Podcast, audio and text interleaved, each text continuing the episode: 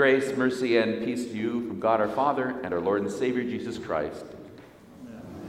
I'd have you take out the introit from your bulletin, and we're going to speak it again, half verse by half verse, as the text for our sermon.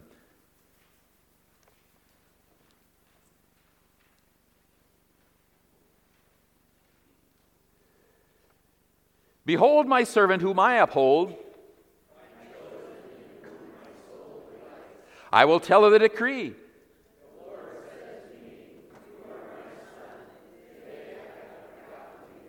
Ask of me, and I will make the nations your heritage. And the ends of the earth their possession. You break them with a rod of iron. And dash them in pieces like a potter's vessel. Now, therefore, O kings, be wise. Be warned, O rulers of the earth. Serve the Lord with fear. And rejoice with trembling. For his wrath is quickly kindled. Blessed are all who take refuge in him. Together, glory be to the Father, and to the Son, and to the Holy Spirit, as it was the beginning, is now, will be forever. Amen. Behold my servant whom I uphold. My chosen whom my soul delights. You may be seated. As you know, the fourth commandment honor your father and mother. But Paul reminds us in Ephesians chapter 6 verse 3 what the Lord said in Deuteronomy 5:16 that it may go well with you and that you may live long on the earth. And we've heard what does this mean? We should fear and love God so that we do not despise our parents and other authorities, but honor them, serve them, and obey them, love and cherish them. What about your government? Our Christian duty is to honor those in authority over us.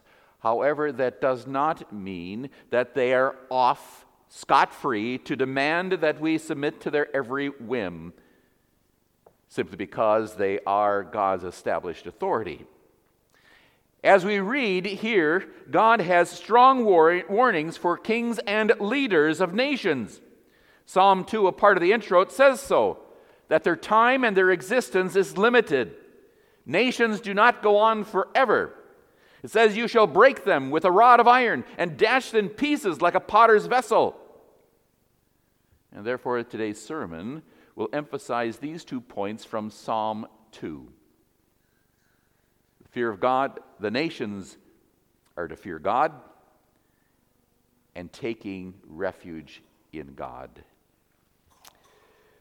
We are, of course, in Epiphany. That means to shed light on. In other words, to reveal or to manifest. And today we continue the season of Epiphany, that is the revealing of God's Son in the person of Jesus Christ to all nations. For, first of all, he is to be feared. The nations and leaders indeed do, as you see throughout history. Several instances come, on, come to mind, and I'm going to bring to light three. The first example comes from this day, from the day of Epiphany, which was yesterday, the Gentile Christmas. Epiphany is recognized as the day that Jesus is revealed to the Gentiles, non Jews, such as the Magi, the wise men from the east. Where they came from, we don't know. But what they knew about Jesus made King Herod shake as we read in Matthew chapter 1. Think of this irony. Herod the Great had so much influence that he went to Rome and convinced them to crown him king of Judea. He had the backing of the Roman Empire, and yet he was afraid of a two year old toddler, Jesus. And what destruction he exercised against these Bethlehem families all because he was afraid that his time was limited by this Jesus. My second example is Russia 1917.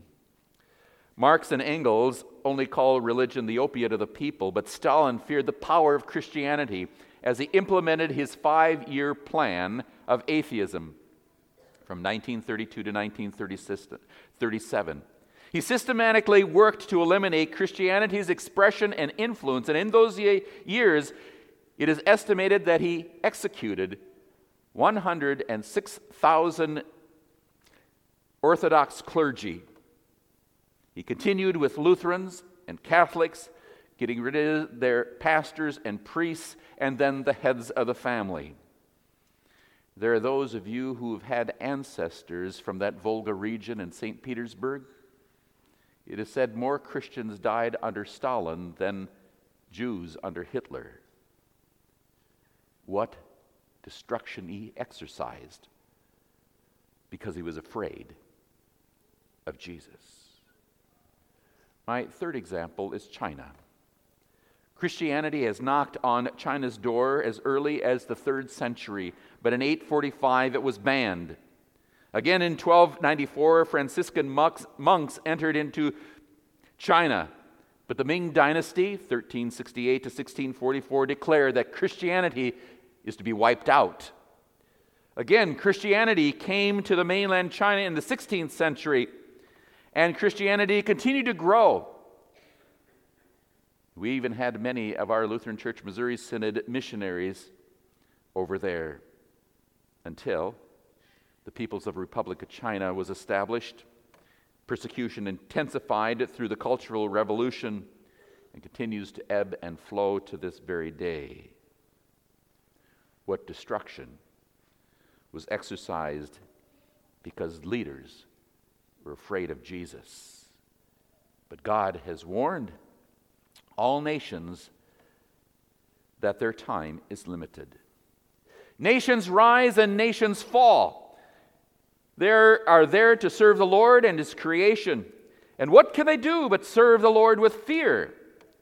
But He commands that they rejoice with trembling, for His wrath is quickly kindled.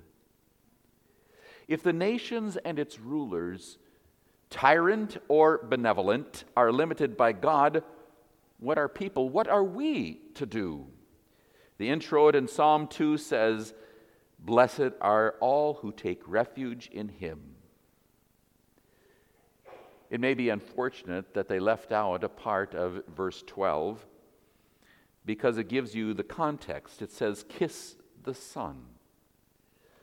In other words, don't fight him, honor him. Now, kissing the king's son may seem odd to us because we don't have a king.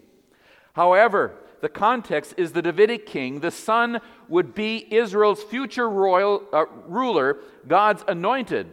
But you, as Christians, know there's something more going on here in Psalm 2. Those who put the introit together did well when they first, when they included first Isaiah 42. Behold my servant, whom I uphold, my chosen, in whom my soul delights. For the Lord's anointed, God's servant, as Isaiah points out, is Jesus. Jesus is not only the ancestor of David, but God's own son. And after his baptism, anointed by the Spirit and announced by his Father's voice, This is my son with whom I am well pleased in Jesus, there's this refuge. He comes to take care of what is really wrong, not only with his nation Israel, but with the world. Humanity's rebellion, its uncleanness, its corruption, its sin.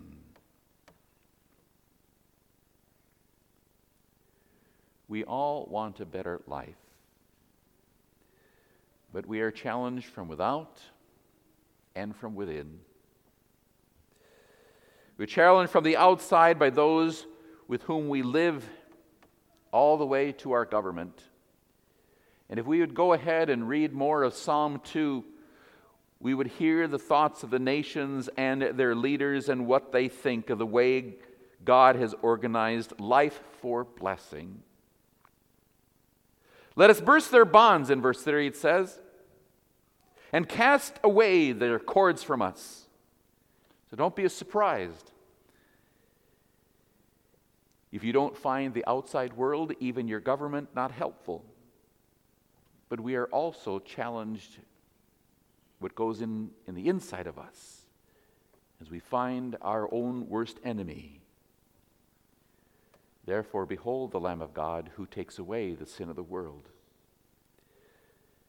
Before Jesus brings his rod of judgment, he comes to serve, to forgive, and to heal, and to set us right before God, our Heavenly Father. God will have for himself a people.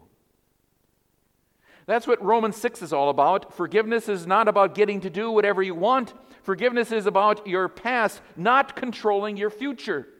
Forgiveness is preventing sin of our past from denying God's blessing and protection. Our society today wants freedom of all kinds to do what they want, even mutilate and kill themselves and children. Scripture calls this slavery. Kind of like eating whatever you want, right? But you know the consequences. The slavery of the old self is like dieting during the holidays. The more you say no, what's in front of you says yes. But in baptism, we are joined with Christ in his crucifixion, and therefore we have died to the old self, and death has no power over us. We don't have to fear death, for our Lord makes it a door. You know, maybe death isn't such a big thing, is it? We push it aside. We're young enough not to think about it. But it's there. Just as it was for those in Perry, Iowa, in the school last Thursday. But Jesus gives us a new focus that is life and that death is simply becomes a doorway to what he has to give to us. For we are also joined with his resurrection, and he is alive and gives life so that by faith we also live. Therefore, we're not to focus on what our government can give us, not because of what we can or cannot do, but because but be, on who God has made us to be. We are free from the fear of death. We are free from the sin of our past. We are free to love and to serve because God has already taken care of us in Christ Jesus. We are His. The nations will know the power of Jesus, but we know that Jesus is our refuge and strength and ever present help in trouble. Amen.